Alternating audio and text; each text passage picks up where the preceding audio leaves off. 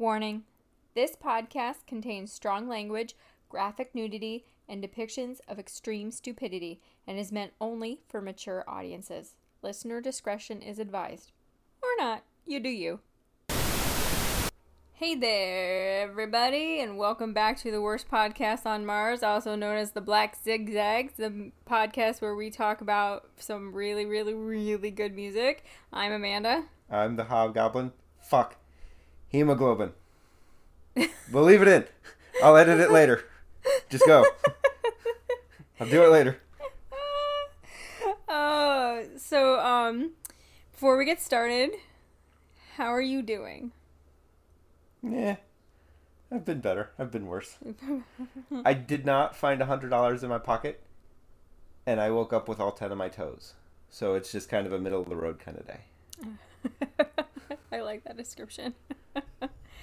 okay. Um How So- are you?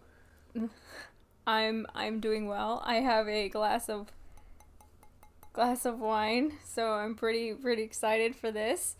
Um do you have any corrections from last week? We what did we talk about last week? We were just talking about this earlier. Stuff? Last week was not oh, Night at the Opera. Yeah. No, nothing from that. No, I don't think so. No. And again, we need more people to reach out to us and call us out on our shit.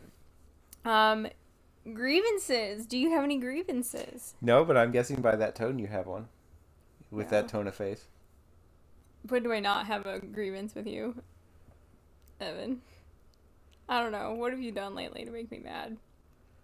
How much time you got? not not enough. All right, well let's let's just get started. Um, this week we're doing the White Stripes, White Blood Cells. This was released on July third of two thousand one. Yes, I know it is almost twenty two years old, twenty one years old. I can't math, and I don't need to be reminded. They could be able to drink here soon too. Yes. I don't need to be reminded of how old it is or how old I am. So I'm just getting that out of the way right now. And on that Rock and Roll Hall of Fame list that we've been pulling from, it's number 178. So I will I'll start off with the history of it. Um, this was actually the White Stripes' third album. Jack and Meg White released several singles and two albums in Detroit before this one exploded. Did you know they were from Detroit? I think so, because getting ahead of ourselves, I think Hotel Yorba is actually a real place in Detroit. I think so too. Um, but so that makes it cool to me because this is, I don't want to say local, but a lot closer. Yeah, You know, this is probably the closest one to you so far. until we get to Eminem, It- which I mean it's same one, but yeah, yeah. I don't think we have anybody on the list from Toledo, but Detroit's an hour and a half away. So, um, anyway, um, so they released several singles and two albums in Detroit before this one just exploded. In the early years of the White Stripes, Jack and Meg they actually claimed to be siblings, mm-hmm. but it was later discovered that the duo was actually married and divorced before this album came out. he took her last name. He took I didn't know that. Mm-hmm. He took her last name. Yep. They just worked really well together, and that's what I think is interesting. They knew what they had, and they knew the relationship wasn't working out, and they decided to keep working together as long it, there there became a point where she said she didn't want to anymore, and that's when you know the White Stripes were done, and she just decided to go her separate ways, but or their separate ways. But they decided they could make it work together and you know and Sonny and Cher did that. They divorced and then they they went on and did their variety show. We will do that and keep the podcast going. um this album was a turning point not just but the band not oh my god. I have had maybe 5 sips of wine and I'm really fucking up. This is to be a fun one. Hold on to your butts everybody. This Sound effect for emphasis. you really grabbed your butt. This album was a turning point not just for the band but for Jack White specifically. The began the, yep, the band became popular because of this album but allowed Jack to push forward as a musician later on without Meg. Jack's guitar playing was primal and raw, his voice nasal and bratty, and he didn't care about falling in and out of tune. It sounded as though he was quote unquote veering between singing and straining to keep his himself from an emotional breakdown. And in my notes, I wrote "same dude, same." Um, the video for Fell in Love with a Girl helped the band break through into the mainstream. This video seemed as simplistic as the song itself, but it was an animated Lego video of both Jack and Meg playing their instruments. Have you ever watched this video? No, I intended to get it done today, It but was I did not. so cool at that time. And that spider Jack that I named right before this, it's getting closer to you, by the way. There's a, so there's a spider that's like creeping down from the ceiling, just hanging down on its little thread from its butt, and it's hovering over Evan. Is he holding on to his butt? Yeah, he's holding on to his butt. Um, it. So when this album came, I I did not find out when the music video came out because a lot of times they'll release a music video before the album comes out. You know, kind of a way to promote it. Well, I have. I know when the single came out. If that helps. Hmm. Uh, April twenty third, two thousand two. This album had been out almost a year Before that came out, before that came out. that's why I couldn't remember. So this came out like the summer I had graduated high school. I was actually not in the country when this came out. So in the fall, you know, I started college, but I remember a lot of this and I remember that that that's an iconic music video. So I wasn't I wasn't sure exactly when it came out or like where I was in my life. Um so anyway, um the two prior albums helped the White Stripes build a reputation in Detroit and these albums showcase songs heavier in frantic blues rock. Um it was with White Blood Cells that the duo found their sound and it's a sound they stuck with with future albums. I mean, you know, with every artist they change their sound a little bit along the way, but this is this is it, it, you had drums, you had lead guitar, and you had a voice. There was no bass, there was no rhythm guitar, no tambourine, no keyboards, not you know none of that other stuff. The one that stands out though is- is Conquest. Off of Icky Thump. yeah, And I I hear that in my head is like, okay, that's not that's not the same. But, But- I I don't know enough. I think so Elephant is after this mm-hmm. and Icky Thump's after this. Isn't there one more after this? I think so, but I can't remember. And I and I don't know right, them enough. but for the most part, that I mean, it was just the two of them. So that's for the most part, that's that's what you have, and there was a uh, I don't remember where I saw it, but there was a album called Red Blood Cells that was posted online. Somebody took the album and added bass to it. Mm-hmm. That's cool. Um, my last note here is that this album was a mixture of new tracks as well as a few from Jack's previous band, Star Tabernacle. The overall idea was to sound as raw as possible, but better than if it was recorded in somebody's living room. Okay. So I'll let you join in. I have a couple things. Um, it may be in the wrong place, but that's fine. So you said it was what number on the Rolling Stone or on Rock and Roll list? 178. Because in 2012, it was 497 on Rolling Stone's 500. So it's it's low on these lists, but it's still it still made it to both. Yeah. Um, this is the album that propelled them into early commercial popularity and critical success, Mhm. which you kind of touched on. Um, the album was recorded in less than four days That I didn't know. To try uh, to try to keep it as unorganized as possible, according to Jack. Which makes sense. The record's quick production was intentional in order to get a real tense feeling as well as capture the band's energy. I saw that quote, yeah. Yeah. Like, yeah, okay. and I you can you can hear it and it works so well. uh, Your face right then when I said that proves shows to me I'm not gonna like your personal review later. um, all this is the first album that they wrote all of the material on. Because I know on the first couple albums there were some covers. Like I think um, the first one has a Bob Dylan song on it. Mm-hmm. So this, like I said, this is the first one with that. Yeah. Um, I have some single information. It may be in the wrong place, but that could lead into your legacy. Legacy. okay. Okay, so there were four singles. There was Hotel Yorba, which was the first single to be released commercially, and that was in November. So the album had been out what five months at this time, Mm-hmm. which is weird that it was. It was kind of like Master Puppets where they waited that long to get any. Yeah. He keeps fucking up. Okay. Uh, fell in love.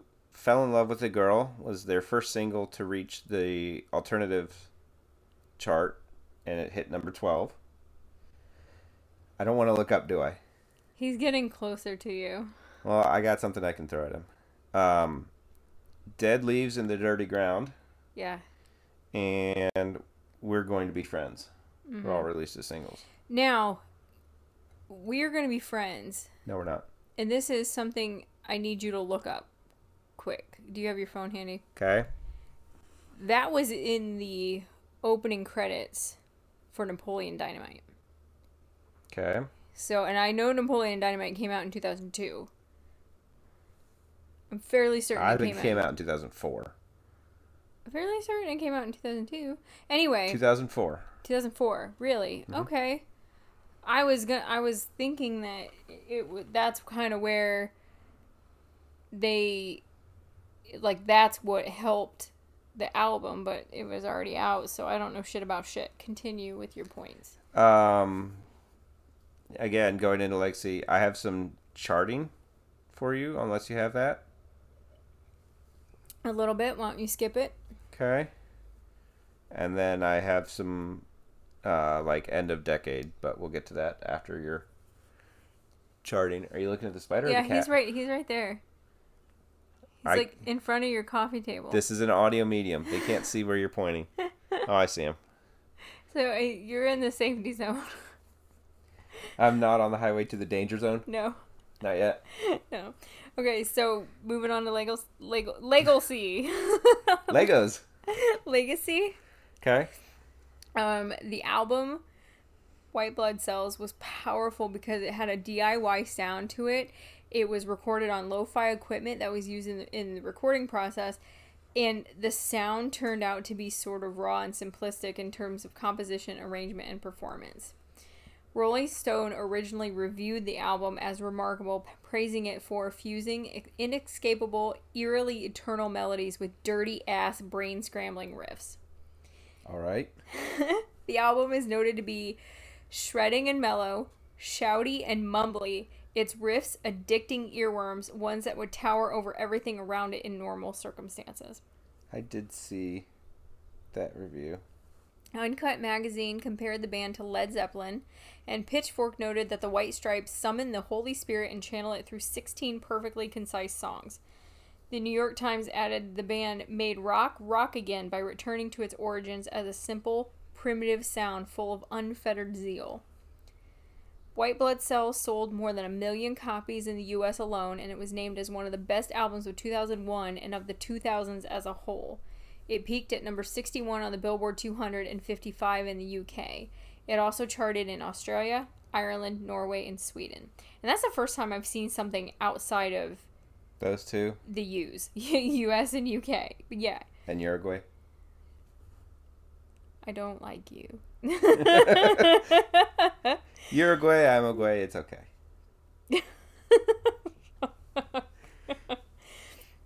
Uh, Jack and Meg, they had the chance to use a bigger company to release White Blood Cells, but opted to stay with their current company, Sympathy, as it would allow them to have more freedom and less limitations of having a bigger label. Um, and the name White Blood Cells was kind of an attack on the media and the attention they knew they would receive. They treated it as an idea of bacteria coming at them, wondering if the attention was good or bad. So I am done. And as I read some of those out loud, I realized they probably belonged in the history section. But I was also rushing to do these notes, so my bad. Okay, so I have some like year end, decade end charts. Yeah. Um, the AV Club ranked it as the best album of the decade in its top 50 albums of the 2000s. Okay. Billboard placed the record at number 11 on its top 20 albums of the 2000s. Consequence of Sound, the they had a 2009 list of top albums of the 2000s. It was number 7. I I'm sorry. I just realized for the last two points, I'm sitting here shaking my head. Amanda, audio medium. Audio medium. Uh, on Mojo, it was the 100 greatest albums of our lifetime, 93 to 2006, is number 28. NME, NME, the 100 greatest albums of the 2000s, it was number 19. Uh, Pitchfork's top 200 albums of the 2000s, it was number 12. Rolling Stone, top 100 albums of the 2000s, it was number 19. That doesn't make any sense. That apparent that list was apparently released in 2002. Go figure that one out. And then the Rolling Stone 500, which I told you. Uh, Slant Magazine, top 250 albums of the 2000s. It was number 68. And Spin had top 100 albums of the last 20 years. So 85 to 2005 mm-hmm. is number 57. And then the one uh, 125 best albums of the past 25 years in 2010. So it would have been 85 to 2010. It was number 87. And then I have two reviews. I have one from 2001 that I want to read a couple things. Um, it's been a long time since I've wanted to hear an album every day, let alone more than once a day. Sure, to make these review deadlines, I often have to listen to a record daily, but in so many cases, it's a chore. That's not the problem with white blood cells. In fact, the problem now is finding time for the next album to review. All I want to do is listen to the White Stripes. Uh, the closest thing to a dud on this record is We're Gonna Be Friends. What? No, I'm just thinking about your mess up earlier, hemoglobin and hobgoblin, and I'm not even sure if you did that on accident or on purpose. Yes. Keep it in. Never mind. Continue. Uh, it's hard to know at this point in the game where they'll where they'll head from here. But what matters is right now, and right now I wanted to listen to this album again. Mm-hmm. And then I found a review actually from last year for their 20th anniversary. Um, do you know what the 20th anniversary had with it? It was it was a deluxe, and it had oh, shit. I read it. They had some. I can't remember all the extras, but it had a lot of extras. Uh, we get the entirety of a performance at Detroit's Gold Dollar in 2001, in which they played the album front to back just a few days after its release. Yeah, yeah, yeah. Okay. Uh, the new review asks Were they a groundbreaking garage revival act that created a ripple effect in rock music? Were they highly pretentious rip-off artists, wholesale stealing sounds from black artists and getting huge off the aesthetic they pilfered? Were they just a very good band? Are they all of these things at once? Even 20 years after their still unfuckwithable breakthrough, uh, though the argument can easily be made for De Stijl being that flashpoint. I think that's how you say that, right? Mhm. Flashpoint. Yeah. Into the wider audiences that would grow to associate them with sporting events and Lego animation, the answers are still unclear. So that De Stijl is the album that came out right before this. Okay. But what you said makes sense, like, because every goddamn university, including my beloved Buckeyes, the Ohio State University, they open well OSU. They're they do it every time they kick off, and they play Seven Nation Army, like the beginning of Seven Nation Army, and everybody is bouncing in the fucking stands, and like, you, but you see it in all colleges, But that was after this album. Right, but that's what. Okay. But your, your, your point was, it's everywhere. Yeah, well, it's saying that it was either this or De Stijl. That was off of Elephant. Oh, okay, Yeah, that was like two years later. gotcha. That's where I I thought Oh as as you're going, I can kind of see the I can see the wheels turning. I can smell the smoke, and I'm thinking, okay, that's where she's going with this. She's gonna be wrong. I'm gonna let her go, and then I'm gonna call her out on it, so nobody else has to do that in our corrections for next week. okay, It's already been addressed. yeah. Keep going. Uh, it contains "Fell in Love with a Girl," maybe still the Stripes' best song. That is good. Have you ever listened? I should have given given. Hi, I'm done with my wine now, and it's hitting hard. I should have given you. Um, have you ever heard Joss Stone's cover of of "Fell in Love with a Girl"? I don't believe so. It is so good. Oh God, I love it. It's it's a slower. She doesn't change any of the words, and it's a slow slow down version. It's so good. But okay, continue. Okay. Uh, the White Stripes have always been the subject of fierce debate over whether they lose anything in just being a guitarist and drummer, but it's easy to glide through the entirety of White Blood Cells without ever remembering that you don't have more. You know, I, I thought that too. I, I saw that quote, and when I listened to it for this, I, I could not tell. I mean, I mean, yeah, bass is obvious, but Well, not not as obvious as you think, because when I hear Master of Puppets, I have trouble picking out the bass in that. Mm-hmm. I have, I can when I listen to Iron Maiden, I can hear the bass because it's a very distinct sound. mm-hmm. But most music, the bass isn't as noticeable. yeah. So I'm not sure if you would if they had added bass to it, how I, much different it would have sounded. I guess I should have worded it as when I was listening to it, I couldn't tell that there was anything missing. Okay. Yeah, that makes more sense. It was good.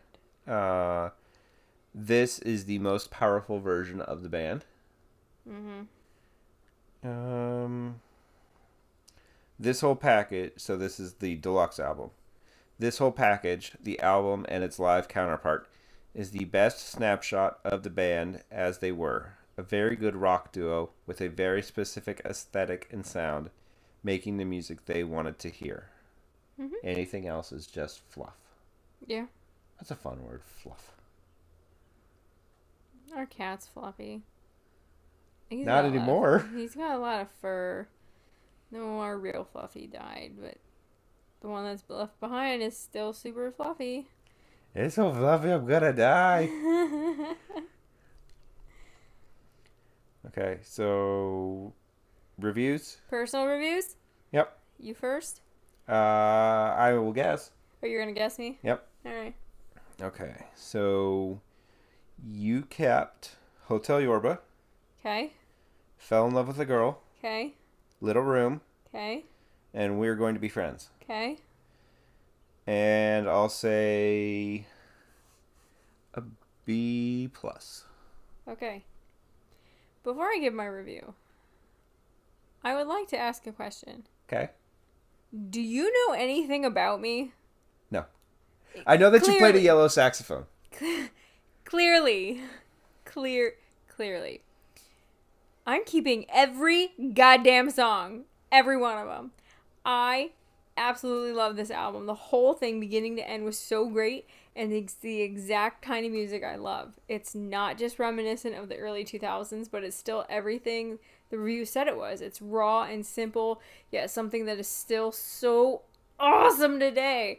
Before this, I, I knew some of the main songs. I knew um, Dead Leaves on the Ground and Hotel Yorba and um, Fell in Love with the Girl, We're Gonna Be Friends. I knew those. Um, after this, oh my god, I just fucking loved it all. I'm gonna. I listened to it twice. I've not done that for any of these. I listened to it twice in or I didn't skip any song in order. A plus. You're wrong. You don't know anything about me. I'm gonna make another observation. What? that I could be entirely wrong about. This is based on the time that it was released and the age that you were. This is your Nevermind. Yeah, It's it's that raw 18. kind. It's that raw kind of sound, and it's it's very reminiscent of a of a time frame, Yep. and it it brings you to a This- state of mind that you had. It's nostalgia. It's nostalgia, but not not quite because it's still still so good. It doesn't it doesn't have the early 2000s sound.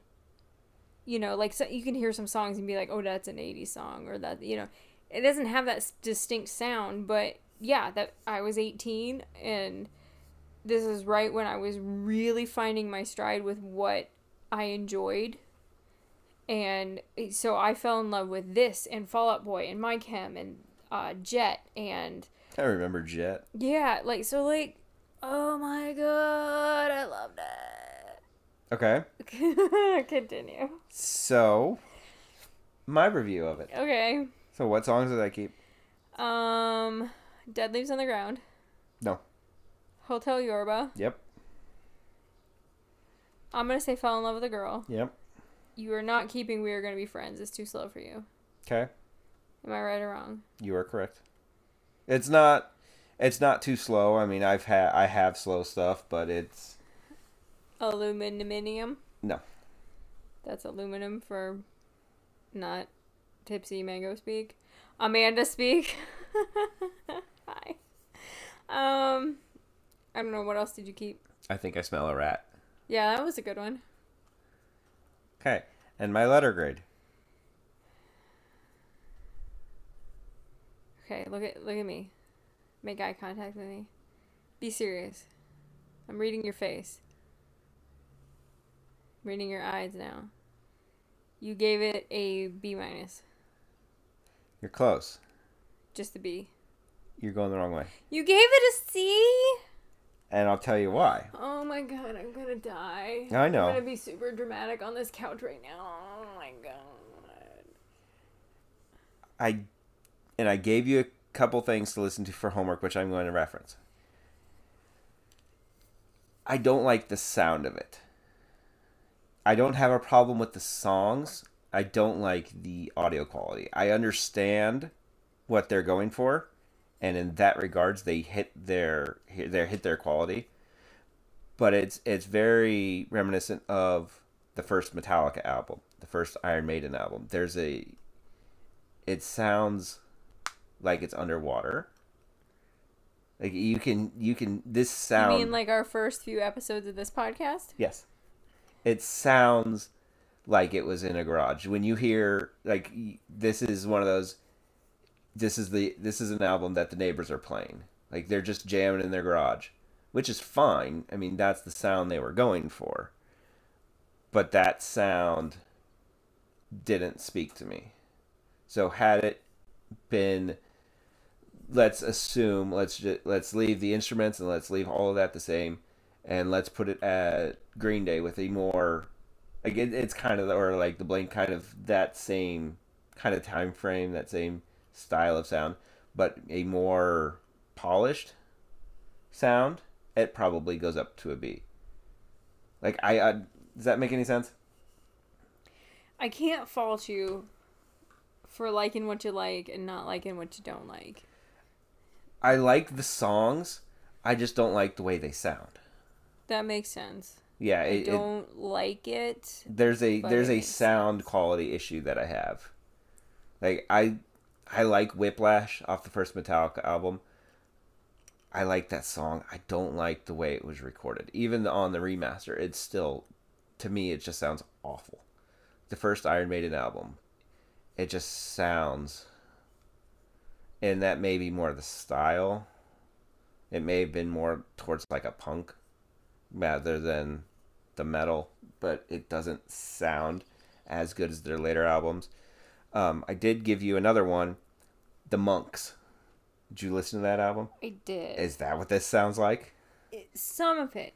So as uh, okay, so I listened to that. Uh, What was the album? Black Monk Time.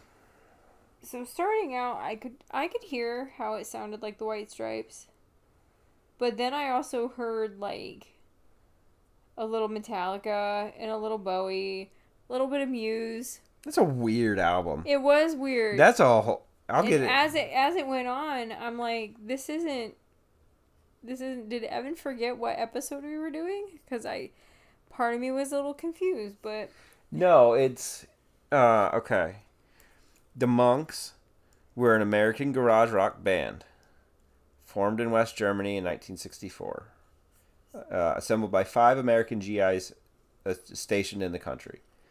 The one album that they released was Black Monk Time in 66 and it was started like I think it was labeled as um what did I see? Proto punk, so like early punk ish Mm-hmm. type thing, and I could hear that that I could hear part of this in that. I could hear them. I could hear them both. That makes sense. Yeah. So, as an album, it's not bad as a pro- the production, which, in while intended, is what brings it down for me. Okay. You like your music to be pristine. Okay. Well, I liked the uh, the fan recording of Cliff Burton's last show with Metallica. I listened to that the other day, and it that sound quality is awful. But it's there's an there's an energy to it. But you were also a fan of Metallica, so it leaned you closer to Is it- liking it in the first place. I was already a fan of Jack White, so I, yeah, I leaned closer to like already liking this. Did you know he formed a new band with Jack Black? Is it called the Box of Crayons? No. Jack's Box of Crayons. Jack in the Box. That would be a great band. Um. Anyway, Yeah, do you have so anything else to say? C C plus in that range, but like I said, it, it's just a it's just a production standpoint, and I under, like I said, I understand that that's what it's supposed to sound like, but All right, so I'm moving on to my final thoughts. uh yes, So, like I just said, I'm a fan of Jack White overall. I've loved everything I've ever heard from the White Stripes and the Raconteurs, and also his solo stuff. I didn't like the um, song for of Solace. I think that's him and Alicia Keys. Yes. I don't remember liking that song. yeah, that was. I don't think anything was I good about it. that movie. Um, I've never heard anything by the dead by Dead Weather that I'm aware of, but I've liked. I like everything that he's done. One of my favorites is his cover of um, Dolly Parton's Jolene. I think that's a bonus track on like a like a Japanese bonus track on this album. Yeah, it's it's good. It is a live version, um, and it's it's raw. It is very raw, but it's it's good. I love it. Um, there hasn't been a piece of his work that I haven't liked. This album was where it all started, and you can tell how much talent Jack has in just one listen. I leave Meg out of it. She's very good, but I mean the focus is on Jack. I loved it. Yes. I would have. I, I forgot a. I forgot a piece in the original review that I saw. Okay. Uh, there's no denying that the White Stripes fall within the confines of the garage rock band. Their music is simple, stripped down, and it howls the blues. But despite its simplicity, there's something here that goes so much deeper. Jack White's mangled guitar screams like a rabid cat fight, its strings massacred to the point of snapping. Meg White's kit is bashed with such force you'd imagine her as some kind of incredible Hulk. Have you ever seen them? I think so. Like, I'm not talking like I've never seen them in concert, but just watch them play. She beats the shit out of those drums. Like she just Oh my god, she she's a beast. And I read something about it. It's like a, it's very primitive. I think is the word that I Yeah. saw. Mhm. Like I can, like But it I imagine the beginning of 2001 with the monkeys just beating the shit out of something with just finding a random bone, just beating the shit out of it. And I can imagine that that's what she was like in perform, performing. Yeah. Yeah. So, um your final thoughts? No, no thoughts. There's no thoughts up here. All right, so we're skipping over resources for right now and we're just going to recommendations Yes, because I'm gonna have you read something once you get done with yours. with my recommendations. Yes. Um, let's see. I always fail at this thinking I can come up with something right on the spot. Stranger Things was good. I think you should check that out. But by the time this comes out, the second part will already be out. Watch all of Stranger Things. That's all. What are your recommendations? Okay. So we're gonna play a fun game.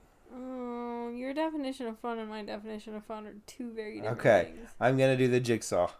The that's what you wanted last time. Do you want to play a game? That did not work as well as I hoped it would. No, it did not. Okay, so recently I've gotten back into Gloryhammer. They have three albums out, and it, they are all concept albums and they all flow together. So I don't think there's a definitive name, so I'm calling it the Angus McFife trilogy. Okay. So I am going to give you the on the Wikipedia page. There's the story of the album, like, like it explains the concept of it. Okay. I am going to give you all three album stories. How long? Three? How long are they? It's like two pages. That's gonna take forever. We can always cut it out. It won't take that long. Alright. So Evan just handed me this tablet. And I'm supposed to read and as you were walking back to your seat. There are words I cannot pronounce in this. Evan. Do it as close as you can. And you need to laugh into the microphone instead of doing what you did last time. Ha. Ha. Instead of doing what you did last time and just silently cracking up while I read the Bob Dylan liner notes. Ugh. Okay, so this first one. Tales from the Kingdom of Fife. What is this? The what's what's the trilogy you said? The Angus McFife Okay. trilogy. In a fantasy version of 10th century Scotland, as previously foretold, the evil wizard. Are you kidding me?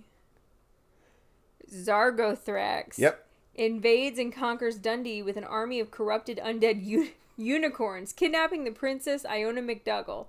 McDougal. My bad, there's a U in that. The prince of the kingdom of Fife, Angus McFife, swears revenge. In a dream, he has a vision of three artifacts that will allow him to defeat Zorgor. Zor. Zagrothax. Zethrax is what I'm going to start calling him. And sets off on a quest to acquire them. McFife first battles north to obtain a magical warhammer. That is that the the video you just showed me? Okay. Warhammer then travels to Strathclyde to acquire a golden dragon as his steed. Inspired by memories of McDougal, who is imprisoned by Zethrax in his. That sounds like a disease now. In a prison of ice, McFife rides his dragon to Loch Rannoch and retrieves the Amulet of Justice from its depths, completing his quest for the three artifacts. Allying with the powerful Knights of Crail, McFife travels through Cowdenbeath Yes. to confront Zethrax in his stronghold. Does that bother you that I'm shortening to Zethrax? Zargothrax. Zargothrax. As the knights battle with the wizard's forces in the fields of Dunferm, Dunfermline, McFife and the ba- but the barbarian warrior of Unst sneak into the castle through dwarven tunnels, aided by the hermit Ra- Ralathor, meeting Zargothrax in single combat. McFife defeats the wizard and casts him into a frozen pool of liquid ice. He then uses the Amulet of Justice to free the princess and the unicorns, restoring to balance the kingdom of Fife. Okay, that is the first album. Album 2. Space, 1992. Rise of the Chaos Wizards. I am a Chaos Wizard. In 1992, a millennium after the events of Tales from the Kingdom of Fife, the evil wizard Zargothrax remains in cryogenic sleep, imprisoned on Triton and guarded by the Space Knights of Crail. A cult of unholy chaos wizards plot his release and attack Triton, defeating the knights and freeing Zargothrax, who promised to terrorize the galaxy. The intergalactic warrior prince Angus McFife the 13th descendant of the original Angus McFife, sets out to thwart him once again, wielding the powerful Hammer of Glory. Now I have that song in my head. Fuck you, you motherfucker. Passed down through generations from the original Angus McFife, renamed through its 1,000 years to the legendary Astral Hammer, Zagrothax seeks out the Goblin King. David Bowie's in this? Mhm. Who gives him the crystal key to a secret portal to hell that lies on Earth beneath Dundee. Meanwhile, McFife is joined by the legendary Hollywood Hoot- Hootsman, the reformed Knights of Crail, led by Sir Prole- Proletius, and Triton survivor Sir Regulon, and the Quest Lords of Inverness. Both the Allied forces and Zargothrax's demonic army prepare for battle in the skies above Mars. As the opposing forces clash, with heavy casualties for McFife's allies, Zargothrax returns to Earth where, in the caverns beneath Dundee, he begins a ritual to unleash the hellish elder god. What the fuck? Kor Vir- upon the galaxy. Warned of the danger by the hermit Ralathor, the Hootsman speak, speeds back to Earth and detonates his body, neutron star heart, vaporizing the planet and stopping the ritual just in time. Foiled. Foiled. That's like Scooby Doo shit. Oh, those kids foiled my plans. Foiled, the furious Zargothrask escapes into another reality through the ensuing chaotic space time strip, pursued closely by Angus McFife the 13th. Yes. End of disc two. Okay. Disc three. This is where it starts getting fun. It was already fun, but this is where it starts getting more fun fun. for you Uh huh. and fun for nobody else. I guarantee it. Legends from beyond the galactic terror vortex. Terror vortex. This is a long one. After Earth was destroyed by the Hootsman in order to stop Zargothrax from summoning the Elder God Kor Vir- Gar- Zar- Zethrax fled the wormhole that was opened as a result. Angus McFife XIII followed him, followed him into the wormhole, and upon reaching the other side, he discovered a terrible alternate reality. Zargothrax has corrupted this reality and is slaughtering the peasants of the world. Angus attempts to stop Zargothrax, by, but quickly finds that the Hammer of Glory has no power in this dimension. While Angus flees, Zargothrax proclaims himself the emperor of this land, commanding the corrupt Dreadlord Sir Prolit, Sir P and the Death Knights of Crail to slaughter more peasants in Auchtermuchty. Did I say that right? I don't know. Do you speak German? No. You didn't cough. Angus McFife is told about a resistance far north in the land of the unicorns. Upon reaching the resistance, he is met by Ralathor, the hermit of Cow- Cowdenbeath, not or now known as Submarine Commander Ralathor. He really changed his name there. Ralathor tells Angus that he needs to charge this, his hammer by bringing it to the sun of this world, and to do this, he must find the legendary enchanted jetpack. what? Angus quests a way to acquire the jetpack and uses it to fly into outer space where he recharges his le- legendary Hammer of Glory. Returning to Fife, the Resistance gathers aboard the flying submarine, the DSS Hoots Force. They head to Dunk- Dunkeld and engage the forces of Zethrax. As the solar conjunction draws close, although Ralathor is able to wipe out P and his Death Knights, Zargothrax proclaims that there is nothing they can do to stop his ascension to godhood. Then a mighty hero with a holy armor made from wolf made from wolf descends from the heavens. This hero is soon revealed to be the Hootsman, who was not killed in the explosion but was instead merged with the fabric of reality and became a god in this universe. The Hootsman yells to Zargothrax that he is the only, he is the one and only true god of this universe, and with his power combined with the Hammer of Glory, they defeat Zargothrax forever. However, as Zargothrax fail, falls to liquid dust, liquid dust. Well, there was liquid ice earlier, but continue. That makes more sense than liquid dust because ice was once water, which was a liquid, and I, I don't understand. Angus McFife realizes he was impaled, oh no, by the knife of evil and will soon be left to the same fate that Sir P was left to. Realizing that he would soon turn for the worse, Angus McFife ends his own life in the raging fires of Mount Schkahalion. Schkahalion, that's what I'm saying.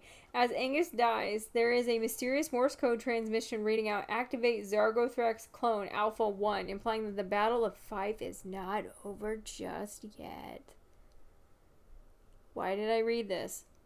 So that is my recommendation. If that sounds appealing to you, Oh my god. go look up those three albums because they are very entertaining. It's kind of like a uh, power metal kind of thing. Yeah, it's fun. It sounds fun. I, the way I quickly read through that, that sounded fun. Super fun. you just gave me a thumbs up. Audio medium. Um, so back to sources. Yes. You want to go first? Okay. So I took your advice from the last episode What was that advice? to cite all of my sources. Oh, that wasn't just from the last episode, buddy. That's been for this whole goddamn thing. Okay. So I have the 20th anniversary review from Spectrum Culture, The White Stripes, White Blood Cells by Holly Hazelwood on October 21st, 2021. I have White Blood Cells, White Stripes, review from August 23rd, 2001 on Pitchfork. I could not find an author. I have the Wikipedia page for the White Blood Cells album. I have the Wikipedia page for the Monks. I have the Wikipedia page for Tales from the Kingdom of Fife. Are you kidding? I have the Wikipedia page for Oh. Space 1992 Rise of the Chaos Wizards. Guess who waited to the last minute to do his notes, so he's using Wiki as a hundred percent of his sources. I had the Wikipedia page from Oh Legends from Beyond the God. Galactic Vortex. You wanted me to cite everything, so I cited everything. Do you regret telling me to do that? I regret a lot of things. Are you done? Maybe. Are you? you I will. I'll let you go. Are you done? I'll let you go. Well, if you're not done, do finish yours. I'll let go. Thank you to. Moo. I'm going to throw this empty wine bottle at your face. Thank you to the White Stripes, White Blood, White Blood Cells on High Voltage Records. Could not find an author. Thank you to the White Stripes celebrate 20th anniversary of White Blood Cells with deluxe digital, di- digital, Didgeridoo. Digi- digital album and HD audio remasters. Published uh, June 25th, 2021, with no name on legacyrecordings.com. Was it a horse? Might have been. Do you know what that song's about? Drugs. Cocaine. Yeah. Um, thank you to The White Stripes, White Blood Cells by Holly Hazelwood, published October 21st, 2021 on spectrumculture.com. now who's a source stealer? I, you can you can think if you used it and I used it, it should serve it should get two thank yous. Um, thank you to It should get two sober thank yous. Thank you to We Fell in Love with the White Stripes on White Blood Cells by Kaz Tran, published uh, June 28, 2021 on abc.net.au. Um, thank you to 20 Years Ago Why White Stripes Made White Blood Cells as Raw as Possible, published by Corey Irwin on July 3rd, 2021 on ultimateclassicrock.com. And thank you to 20 Years Ago The White Stripes White Blood Cells Got Our Garage Rocks Heart, Rock Hearts Beating, uh, published by Jordan Bloom on June 30th, 2021 on consequence.net. So you ready for our uh, day in history? Sure. so today is June 9th. In 1963, the Beatles finished up their tour with Roy Orbison. Do you know what he's famous for? What song he's famous for, Evan? Do you know what song that is? Yeah, he was part of the Traveling Wilburys. Do you know what song he's famous for? Ain't talking about love. It's a it's a movie starring Julie Roberts and Richard Gere. Ocean's Eleven. Richard Gere is not in Ocean's Eleven. I don't think Julie Roberts was either. I know she yeah, was. she in- was. she was. Yeah, I knew she was in Twelve because she played herself. she's in Eleven. It's pretty, Ocean's Ten. Pretty Woman, fuck off. Um. Anyway, so Beatles finished up their tour with Roy Orbison performing at King's George King George's Hall, Blackburn, Lancashire. At this last performance, fans started throwing jelly babies on stage after George Harrison made a brief remark about eating them. What? I did not look up what jelly babies are. I'm assuming it's a candy. You're gonna look that up while I continue? Yes. Jellied or jelly? Jelly. Like jelly bellies, but instead of bellies, it's babies. Okay, continue. In 1967, Pink Floyd played two gigs in one day, one at the College of Commerce in Hull and the other at the UFO at, at the Blarney Club, Tottenham Court Road in London. In 1973, Elvis Presley made entertainment history by performing four sold out shows at Madison Square, Madison Square Garden. In attendance were George Harrison, John Lennon, David Bowie, Bob Dylan, and Art Garfunkel. Okay. What are your jelly babies? Jelly babies are a type of soft sugar jelly sweets in the shape of plump babies, sold in a variety of colors. And I'd like to thank my source of Wikipedia for allowing me to do it. I me want to to find see. that. I want to see. I want to see. Show me a picture. So like gummy bears, just little children that you can legally eat. More like Sour Patch Kids. Yeah, okay. Um in July nope, we're not in July yet. June 9th, 1972. Bruce Springsteen signed with Columbia Records and started to form the E Street Band. 1978. The Rolling Stones released their first studio album with Ronnie Wood, which was called Some Girls. The cover featured Stones in drag alongside female celebrities and and oh my god, and lingerie ads. Because of this, Lucille Ball, Farrah Fawcett, Raquel Welch, Liza Minnelli, who had represented her mother, Judy Garland, and the estate of Marilyn Monroe, threatened legal action. Okay, so who are all those? Again? Lucille Ball, Okay. you know who she is. Yeah.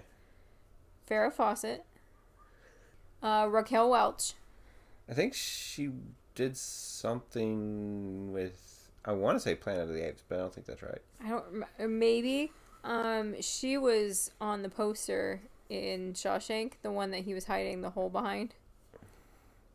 Yeah. He was sticking his finger up her hoo ha to, to break to go through the wall. John, um, Liza Minnelli, Liza with a Z.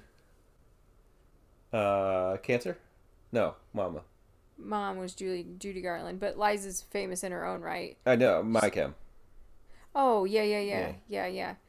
Um, and the estate of Marilyn Monroe. Okay. In 1984, Cyndi Lauper started a two-week run at number one with "Time After Time." In 1990, MC Hammer's debut album started at 21 started a 21-week stay at the top of the charts, a recording break a recording breaking feat.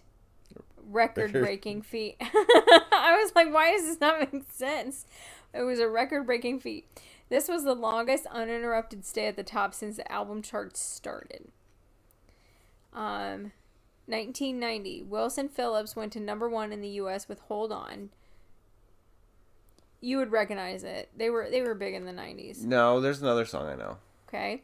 25 years earlier, Wendy and Carnie's father, Brian Wilson of the Beach Boys, was at number one with Help Me Rhonda. So I thought that was a little interesting thing. Did you mm-hmm. follow that? Yeah, I heard you. 1994, after an argument, TLC singer Left Eye Lopez set fire to her boyfriend's mansion in Atlanta worth $2 million and burned it to the ground. She was charged with arson, fined $10,000, and was given five years probation. In 1998, the Ronettes appeared in the Supreme Court of New York for a lawsuit against producer Phil Spector. The group claimed that Spector had breached the 34 excuse me, year old contract by not paying royalties since 1963. They the they originally won the case, but the Court of Appeals overturned the decision in 2002 noting that their contract was still binding. And in 2007, George Michael became the first music artist to perform at the new Wembley Stadium in London. Okay, moving on to birthdays. Birthday. I was like, he looks bored. He's not enthused at all. And as soon as I opened my mouth to say something about that, you literally ra- did the raise the roof thing. Because it's an audio medium and they can't see. Oh my god. Okay. Cole Porter. Again, this is okay. June 9th. Cole Porter. Do you know the name? 21? You're saying 1921? You are way off. 1821. But for those who don't know, he's an American composer and songwriter. His most successful musical was Kiss Me Kate. Okay. Um, I gave you my new guess. 1891. That was close. I think that's the first one in the 1800s we've had. Uh, I'd have to go back and look, but I don't think so. I You think would we- know this one, Les Paul. When did those start? He's the American guitarist. He, he's an American guitarist and pioneer of close miking, which I had to read that six times because they spelled it M I K I N G, and I thought it said close milking. I'll milk you. And echo delay recording, ignoring that comment. But there's guitar. There's a style of guitar named after him, Les Paul. Yeah, he he was one of the inventors of like the modern electric guitar. Yeah, yeah. And I'm trying to remember when that was. I think that was in the 50s. So I would say early teens. 1915. Jackie Wilson. American soul singer with hits in the late 50s and 60s. Offhand, I didn't, I don't know any of his hits, but I know, I recognize the name. 16. 1934. Jon Lord. Nope. Keyboardist with Deep Purple. Okay, I don't I don't know which when I don't know if he was Do you know which mark he was? Mark 1, Mark 2? No. Okay. I was going to say cuz that would help me kind of what lineup he was in. Um Well, you know it's after 1934. I know. I'm gonna guess he wasn't one of the originals, like in the original version. I'm gonna guess it was like Mark II. So that would have been, I'd say 45. 41. George Bunnell. Nope. Member of psychedelic rock band Strawberry Alarm Clock. I know that name, Incense and Peppermint. Yep, Yeah, it's late 60s. Surprised? a little bit. I haven't heard that song in 15 years. I- So I, had to look it up for somebody. Um. So 44. 49. Trevor Bolder. Nope. He's the bass player for two different bands. One's Uriah Heep, which I've never heard of. Yeah, um, Papa's a big fan of them. Oh yeah. Yeah, he he brings them up all the time. And Spiders from Mars. I don't know that one. Yes, you do. Dumb dumbass. Yeah, I know Uriah Heep. I I haven't gotten a chance to listen to him. That's late '60s. So what was the last one? 45, 49. 49. So 52. 50. Peter Gill. English drummer formerly of Saxon and Motorhead. Okay, so that would have been. That was before. Motorhead, like big. I'm trying to think of who that. I think that was the Philthy Animal.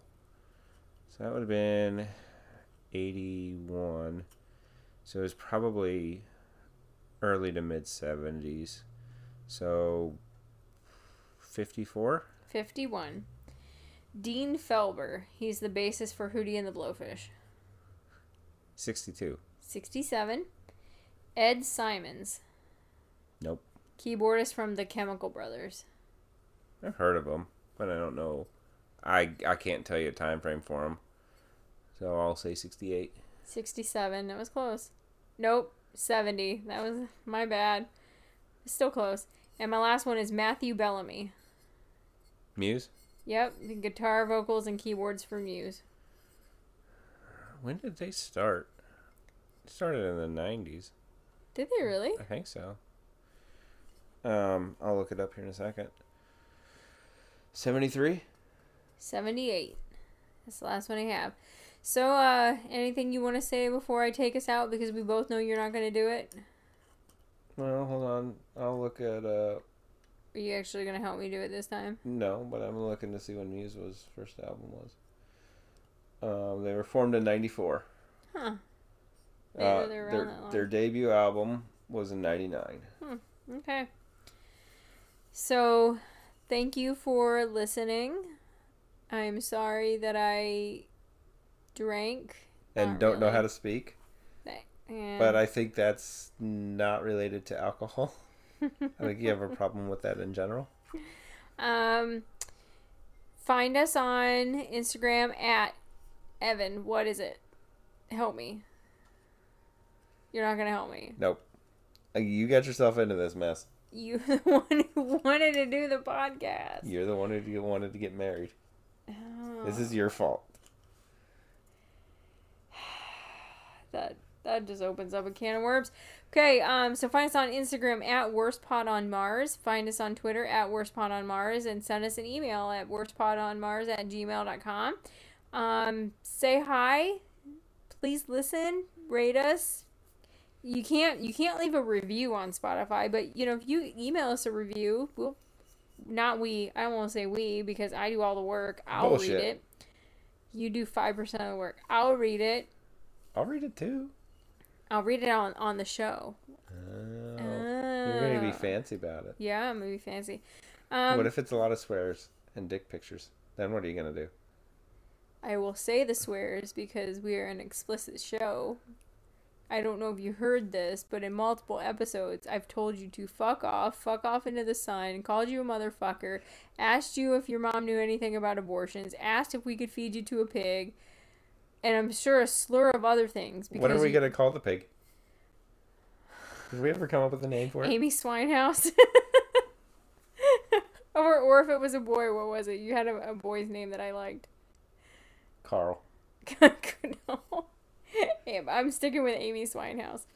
Um, but uh, I don't remember what I was gonna say because we started talking about the pig. Oh, oh yeah. Oh no, no, no. Dick pics. Um, please don't. I'll take pictures of your animals. There's a so there's a podcast I listen to that's spooky, and they they say we're bottoms for pet photos, and I crack up every damn time.